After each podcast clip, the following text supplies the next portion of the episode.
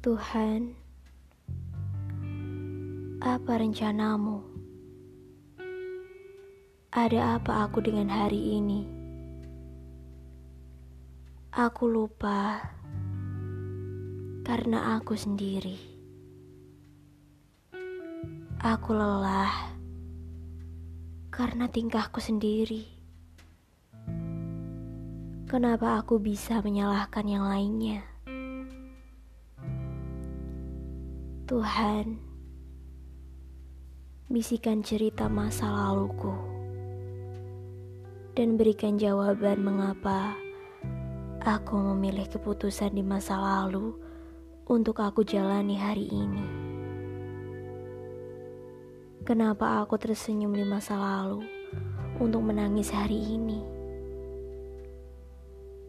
Tuhan, berceritalah. Aku siap untuk mendengar.